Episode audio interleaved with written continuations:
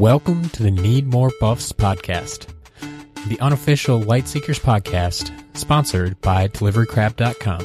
DeliveryCrab.com, your number one source for Lightseekers cards and three points of healing. Welcome back, Seekers, to episode 33 of Need More Buffs. I'm your host, Matt Sonnenberg. This week's episode is going to be a continuation of the interview we started last week with Chris and Benny. This week focusing, of course, more on the deck that Benny brought along. But before we get into that, I want to take a quick minute to congratulate everybody who was playing in the tournaments this weekend. Not only did we have a national qualifying tournament at TPK Gaming down in Illinois, but down in Austin, Texas, there was the DreamHack tournament going on. And then to top it all off, this was also the UK national tournament this weekend. So there's a lot of tournaments going on, a lot of people playing Lightseekers, and it was a busy yet very successful weekend for anyone involved with Lightseekers. So once again, congratulations to everybody that played, everybody that won. Hopefully I'll get a chance to meet most of you in the future sometime. But until that happens, let's dive into this week's episode and see what Benny has to share with us. Benny, we asked you to bring on a deck as well. Yeah. And quite as weird. I I mean it feels like it flows together a little bit more, but at the same time it's it, it's includes a lot of cards that definitely haven't been featured on this show. So I'm excited to go through it a bit. Uh, what, what scares me a little is that it, it, it has a lot of similarities to a deck that I've been working on. Okay. I think it, it, it, it my deck definitely heads off in a slightly different direction, so I'm not too worried about it. But there were a lot of similarities in, in, in the card structure, and so I'm interested to see where this is going. But similar idea here. Why don't you uh, give me a rundown of the, the cards in the list, and we'll go from there. So I'm playing Sageleaf, a nature hero. So basic animal, basic forest, and superior soul. And the uh, uh, the hero trait is particularly nice with so many people playing Dolo. Uh, sorry, one moment. I had the daughter shouting her mouth off. Uh, one second. Yeah, so uh, Sageleaf's hero trait is that I get to heal for one whenever my enemy uses an ability. So, for example, if playing against Dolo, which has happened quite a lot, uh, I get one healing every time they want to draw cards. Mm-hmm. And, uh, it's actually a really nice matchup, I gotta say. It's primarily just a nature deck. The combos are Life Binding, Living Thorns, Sacred Aura, Vine Lash, and regrowth. So they're all combo buffs except for regrowth, which moves combo buffs back in again. One of the themes you'll see with the deck is that I'm basically trying to put in too many things for the opponent to be able to dispel. So Yeah. they can't remove all the threats, and ideally the core of the deck gets to stay in play. The action cards, I have six animal cards, which are three Royal Bumblers, two Stampeding Tuskers, and one Hungry Behemoth. I have seven forest cards, three Moss Ridge Defenders, three Tree Sprouts, and one Glade Priest. Glade Priest again, very nice against Dolo. Uh, whenever enemy uses an ability, I draw a card and heal one uh, for four clunky corners. So there is a lot more uh, 12 cards. So I got the standard three Reckless Spirits, uh, three Root Singers, uh, two Fungal Mediums, uh, two Mantix Weavers, one Old Oak, one Spirit Chandler. So this is it was quite heavy on defense and tying it with Royal Bumbler, as we'll get to. And then five other cards, which are two Tantosian Blacksmiths, one Flynamo, one Forge Wall, and one Creeble Decoy. Beautiful. So I, I I want to touch again on Sageleaf's ability. Yep. So this is a, a a passive ability. It's not something you ever have to activate, correct? Correct. With that being said, then it's not something that anyone can ever stop. Uh, well, unless they reduce my healing, like the aforementioned Creeble Potion Masters. But yeah, Sure. Okay. Okay. yeah. So obviously, in some matchups, it almost does nothing at all. Yeah. Uh, but the the matchups where this deck struggles because it wants to stop. It's basically a mid game deck. It has a slow beginning. I kind of just want to find the key cards for the for the synergies. hmm Uh, late game, it does struggle against things like uh, very defensive shadow decks. Uh, so, like uh, Chris's one, for example, probably would be a bit of a struggle. Uh, even though I get that one healing when they use an ability, so many tentacles kick off that they overwhelm me, overwhelm me in damage anyway. But it has fared very well against things like Tempest, Dolo the Mighty, uh, like rush decks that rely on abilities to build their advantage. Uh, so whenever Tempest shuffles a card, I heal up. Whenever Dolo wants to draw more cards and reduce himself in health, I get more health. Yeah. And he just uh, gives me time to get to the point where I can set up the board. It makes a lot of sense. Uh, so, is there a? I, I'm sure you have multiple different setups that kind of help you out, but do you have like a favorite setup that, if you can, if you have ideal cards in your hand, what are you going for? uh, so the uh, there is a particular, yeah, there's a particular play I love in this deck. Uh, but yeah, the, the key component of the deck is uh, really the Royal Bumbler. Mm-hmm. So it is a four card, a four corner buff, nothing, nothing, nothing. So three nothings and an eight. Uh, it rotates one step forward whenever I defend. So that's whether I use a defend card or play or use a defend ability. Doesn't matter. It goes one step forward. And on the last corner, I can use an attack ability to hit for eight and restart the buff. So it, in theory, it never goes away. Mm-hmm. If I defend on the fourth corner, it can. And then I have yeah a lot of ways to defend. So I don't rely on defend cards per se. Uh, I have Stampeding Tuskers, which are uh, nothing, nothing, six damage, and a defend ability to restart it. So every time my Tusker restarts, the Royal Bumbler advances. Uh, Hungry Behemoth can, of course, uh, uh, I can use the ability to heal to ramp up the Behemoth, and at the same time also ramp up the Royal Bumbler. Mm-hmm. I have uh, Fungal Mediums, which are so I got two of them, and they are nothing four four five, uh, with a choice of attack for that much damage or defend for that much healing. It tends to be defending. And then I have the item Flynamo, which just has a defendability on it. So every turn, yep. doesn't matter what health I'm on, I just use the defendability on there to just advance the Royal Bumbler and not lose an action. There are also two Mantix Weavers, which are really nice for clutch play in a deck.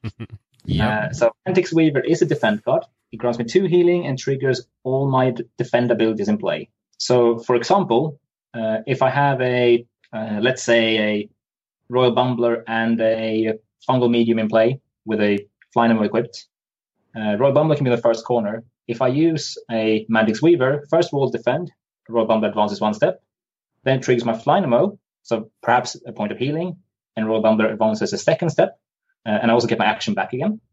And then triggers a Fungal Medium for four or five healing, and the Royal Bumbler goes to its last corner. I can attack for eight in that same turn. So from the very first corner, Royal Bumble can get to the end, attack for eight, and restart again. Uh, so that one action didn't even cost me an action. Yep. Uh, just sets up uh, potentially seven healing, and then lets me take my second action for eight damage, and I'll still have an action to spare. Yeah, and and that is the card combination that I saw, and that's exactly why I have those cards in the, the deck that I was talking talking yeah. about. Yeah, it's something that, that that feels like it doesn't take too much to set up, and it it it, it could provide a big swing. Oh yes, yeah. It's uh, the pattern for most games tend to be I spend the, the first half of the game not doing much, falling to ten or so health. Okay. Then very quickly spike up to about twenty again, and kind of win the game from that point on.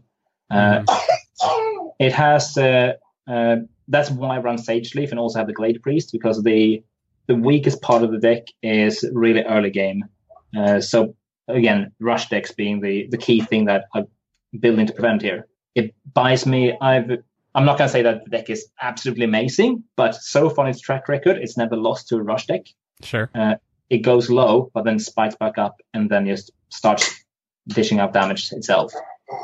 Um, and again, there, there are too many real threats to remove more because I never have two, or I never say never, but I rarely have like all Roy Bumblers in play or anything like that. Mm-hmm. So when they get removed, I can play another one. I also have the, the three root singers the uh, the Mantix Weavers again are really nice for your spiking healing because uh, it can trigger the uh, Hungry Behemoth healing along with the Fungal Medium healing and the flying Flynamo and its own healing as well.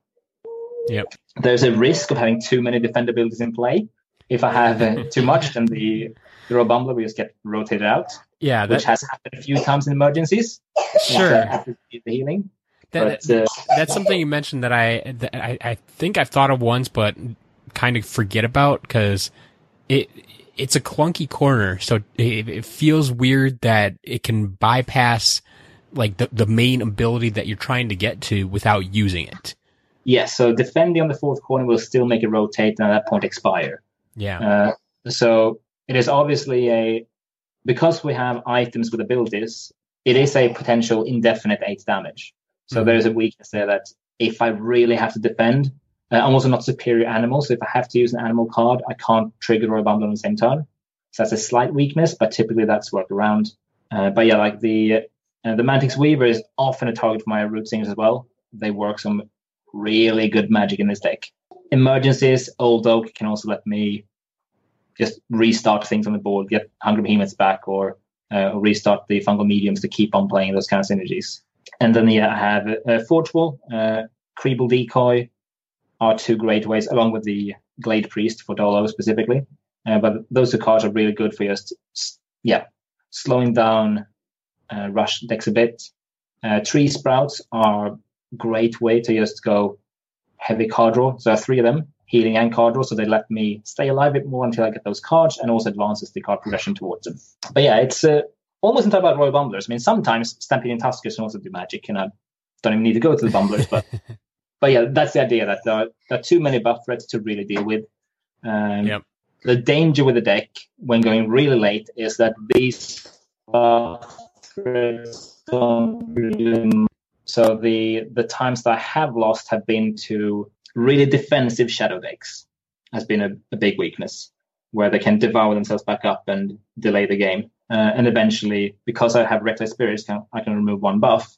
I'm not getting rid of those abyss cards unless I root singer double uh, reckless spirits a lot and kind of get a bit lucky. Uh, they're close games, uh, but it's a bit edged out in those in those cases. So it definitely wants to win a mini game. Sure. W- one thing we haven't talked about too much are your combos that you have in there. It looks like the bulk of them are probably for healing. Uh, yeah, so uh, life binding is obviously primarily just for healing, staying alive. Living thorns is damage and damage reduction. Mhm. It's again just to avoid getting spiked out. Uh, Sacred Aura is damage and healing simultaneous there. Vine Lash is just a big threat because the 14 damage hit, people often do use all the spells on Royal Bumblers and Tuskers, and then Vine Lash can just help solidify the game. And Regrowth is there to heal and rebuild it again. Uh, Regrowth also defend, so can advance the Royal Bumbler, which has happened a few times. uh, uh, but yeah, the combos are mainly there to just be buff threats and ways to stay alive Mhm. Again, I want people to use up the spells. I don't want to get slowed down too much. I don't particularly mind, but but yeah, it lets me it lets me get a few advantages back if I do get heavily dispelled. It makes sense. Now that we're well a bit deeper into the game, and you, you have more uh, obviously have more experience um, playing around with these cards and such. The, the the ratio of blacksmiths to items. Yep. Uh, so in this case, uh, I tend to run in most decks. I run uh, double items of the one item really need hmm uh, in case of crushing blow. Yeah. In this case, I have root singers, so I'm not too worried about losing a Flynamo because I can use root singer back again. So the blacksmith are there because I have two different items. The forge wall again is really crucial for me staying alive through the early game. So I really want to get to both of them. So I'm uh, I got two items, two blacksmiths, but the items are different. If I lose the forge wall, I probably let it just sit there. Uh, but if I lose this Flynamo, definitely I need a root singer back. So if I'm playing as mountain, I will never use my third root singer if they haven't played crushing blow already. Sure. Or I've seen their combos. I don't. Some of them might not have. Yes. No- Yes. Another good shout out to Luna Shrieker as well. If the last discarded action card is the item, you can pick it up back to your hand Mm. if it gets Crushing Blade. Very good call on that one too. Yeah, because I, I I noticed Chris back in your deck, like we we saw, I think it was one one blacksmith and two items, correct? Mm-hmm. But two different items. So it it's well, that's that's the one big question I have in any deck I build that has items.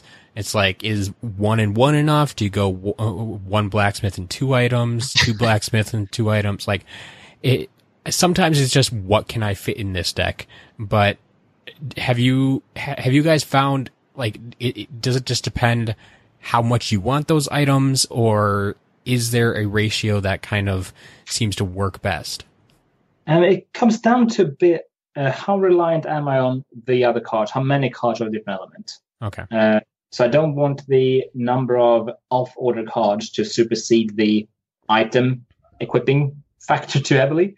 Uh, so if I'm running uh, like a five or six off-order cards, I probably want to have a really reliable get way to get those items into play. In this case, Flynamo is really key to the deck. Um, and I do have root singers. If I didn't have root singers, I would run two Flynamos one blacksmith. In Dread, it's a bit more of a kind of toss up because Swamp Creepers can get them back in, into deck, but I don't get it straight back into play then. So I tend to run one blacksmith and two Cops of the item, uh, especially if I was around cross order combos, because then I use the second item to pay for the combo. Mm. Uh, but it depends so heavily on what the deck composition actually is and what other cards Yeah, you have it depends on how dependent you're on the play, right? Like if it's the support on the side, it's if you're dependent on the item stuff to get the, the victory, or like you like hardcore. Like I, I feel like sometimes the games I've lost against Danny, for example, I had terrible luck. I didn't draw any of my items or blacksmiths. It felt like I need a, a fourth item support card here.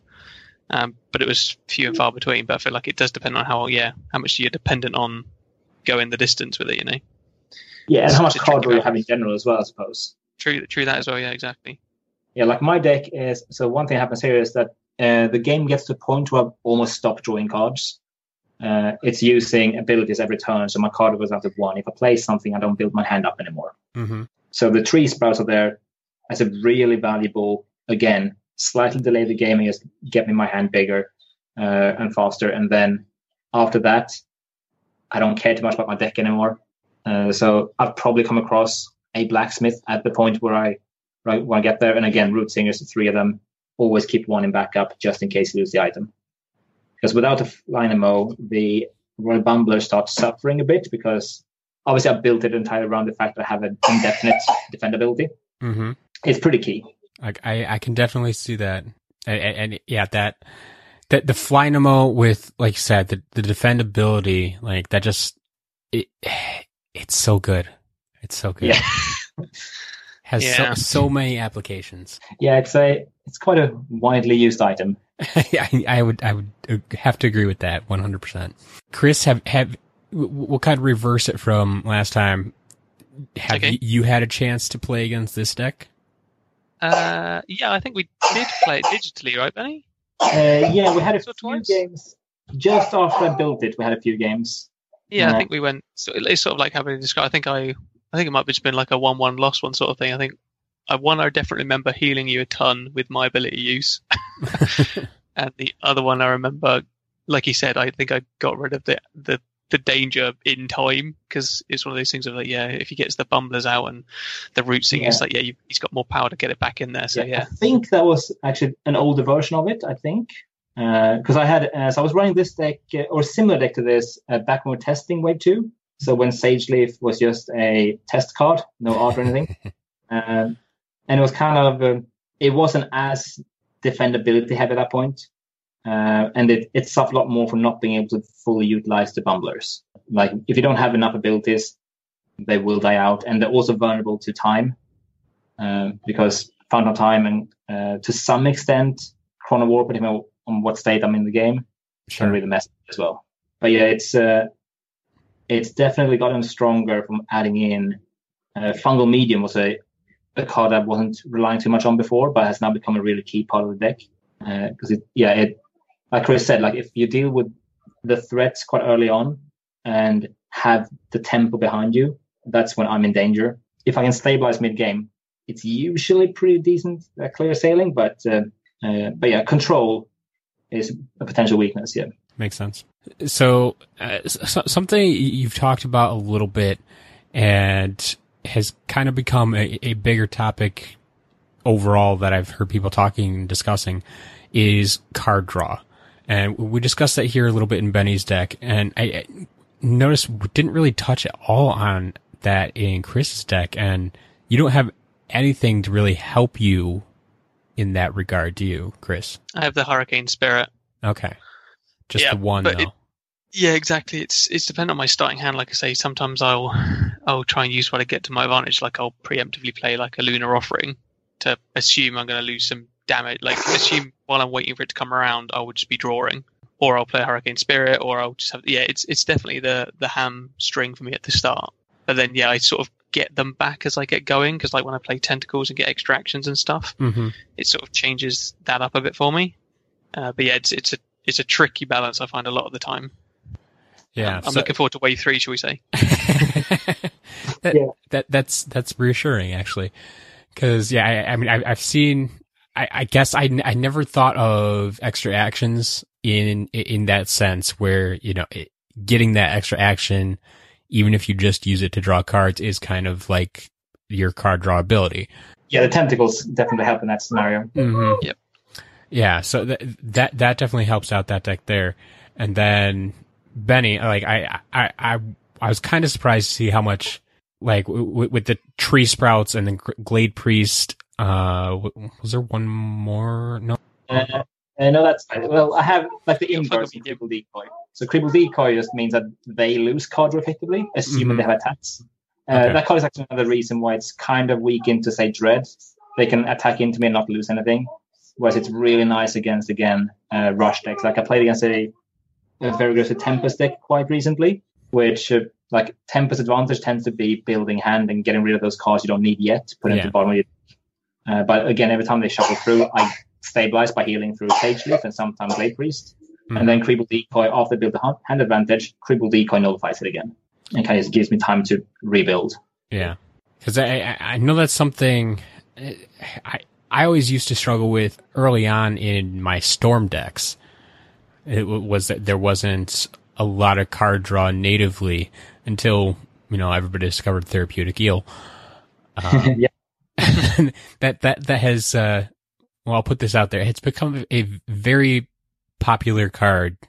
It's been hard to keep in stock, actually. Yep. uh, so I, I have a feeling like I, I, I wouldn't be surprised if people aren't even playing storm decks at that that point, but they're just bringing them into whatever deck they want because that draw three is very attractive. Yeah, I mean, it's it's a hard thing to balance in deck though. Like I tend to always try to aim for what is my card draw condition in this deck. How do I build my hand up? Mm-hmm. Uh, unless I can really stall and just pass to draw, um, I like to have some fallback. Uh, but I mean, I, I had a, I was playing. This was completely wave three stuff the other day, but uh, but we kind of went the other way around instead. Like if you build too much, like if you build a massive hand, if you die with ten cards in your hand, it doesn't matter you have ten cards yeah. in your hand. You need yeah. time to use as well. So it's it's drawing the the right number of cards you need to win the game. Uh, like you didn't, you have options, which is obviously helpful. Uh, but yeah, those extra eight cards you have in your hand after the game has ended don't matter, um, unless the eighth card you drew was the one you needed to win, I suppose. But yeah, but there are different times when you sit with lots of defense and damage and so on, and you just get surprised by, in that case, a blood moon actually, um, but yeah, things you don't really see coming. Oh yeah, that's that's good to hear that you guys are thinking about all these things and you I don't know exactly what you're planning for wave 3 here but it sounds like we have a lot of good things in store. Yeah, we've been we've been playing a I mean we uh, cuz wave 3 was mostly designed quite a while ago now. Mm-hmm. Uh, like last year, last summer, I think it was. Wow. And we play a lot in the fall, autumn. Um, but then other things kind of in the way in the early spring. Uh, for example, like finalizing the print run for Wave 2, uh, digital game, and other things. And then we just got back into it now. So after Wave 2, uh, as we discussed, I think in the news posts a bit of time ago, like a month ago or so, was that we've also adjusted the offering with Wave 3 based on the Wave 2 feedback. So mm-hmm. uh, we've, we've added another, like a ton of more common cards and combos to the offering. So there have been a bunch of new stuff to kind of just test just this year as well. Okay. So things that, that we tested last year. One of the goals there being that we uh, we've increased the number of common cards compared to uncommon and rare, so that it takes longer before we start seeing the same ones over and over, basically. That makes sense. Yeah. Uh, course, saying, yeah, everyone's also super excited about Wave Three, right? Like in the office, everyone's getting. Oh uh, yeah, it's uh, super pumped. like it's uh, uh, yeah. I mean, I suppose like some things we can touch on a bit in that. I mean, um, so wave two is uh, yeah, not, not gonna say too much, but uh, in the in the way that uh, wave two is there to complement and fill some holes for wave one. Mm-hmm. Wave three has a lot more standalone stuff, I suppose you could say. Okay. Mm-hmm. Um, in a, in a in a way that wave two isn't. like wave two is a smaller set. Like wave three is two hundred and eighty five new cards in the boosters. I think it's thing? I think it's grown, yeah, since I've heard about it last. Yeah, I think that's the number. I don't quote I think that's right. Yeah, it changed again recently because of the, you know what. Yeah. yeah. you yeah. know what? I don't know what. Yeah. That special card, you know what. Mm-hmm. Yeah. All right. Uh, but no, it's it's it's really really exciting. I, I am sure it is. Uh, I, I, I guess one other thing I know people asking about, kind of wondering about, are we gonna get previews of this set like we did uh, Wave Two? Yes. Uh, Uh, I don't know if it's exactly the same format because obviously there's so many more cards, but yes. Okay. And, and do we know when we might start seeing some of those previews? Uh, very soon, I think. Again, given the quantity of cards and time to release. Sure. Yeah, it's, it's, it's very soon. Um, uh, Jacob is uh, is very busy with this at the moment, and I'm sure he will announce some plans soonish. All right. Well, uh, thank you both for coming on the show once again. Yeah, thank you. no worries. Thanks again for having us. I'm sure we'll have you on again when we get closer into uh, Wave Three here, uh, either shortly before, shortly after, something like that again. But we'll figure it out when it get the, when that time comes. Uh, right now, I think you have a lot to look forward to with all the uh, big tournaments coming up. We actually have the UK Nationals coming up very shortly. Yeah, yeah, next this week. weekend coming, right? Yeah. Yeah. Yeah, heading up on Thursday. You come on Saturday morning, Chris, or yeah. This this time next week we'll be on our way to finding a winner, right? Yep. Oh, Exciting very exciting. stuff. Yeah. Yeah, super exciting. All right. Well, I think we'll cut it here. And uh, like I said, thank you guys for being on the show, and we'll talk to you soon. Thanks, for having us here. And that wraps up another fantastic interview with the Lightseekers TCG creators, Chris and Benny. If all goes according to plan, we should have another fantastic guest for you next week, so stay tuned for that. The show notes for this week's episode, though, can be found at deliverycrab.com slash 033. That's deliverycrab.com slash 033. I'm not going to keep you around here any longer than I need to, so until next week, I got some more deliveries to make.